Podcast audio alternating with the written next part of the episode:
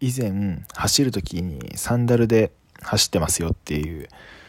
話をしたと思うんですけど普段サンダルで走ってるとメリットがむちゃくちゃあるんですよ。それがあのよく発揮されるのが旅行の時なんですよね。で旅行の時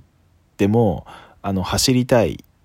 人にとってはサンダルで走れるっていうのはむちゃくちゃいいです。まず何がいいかっていうとランニングシューズっていうのを持ってかなくていいので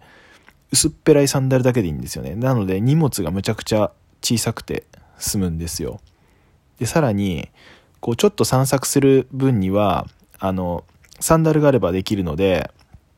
まあ何て言うんですかね。ホテルの室内での履物にしたりだとかちょっとコンビニ行ったりする時の履物にしたりだとかなんかそういった使い方もできるのでこれ本当旅行とか多い人おすすめですよ。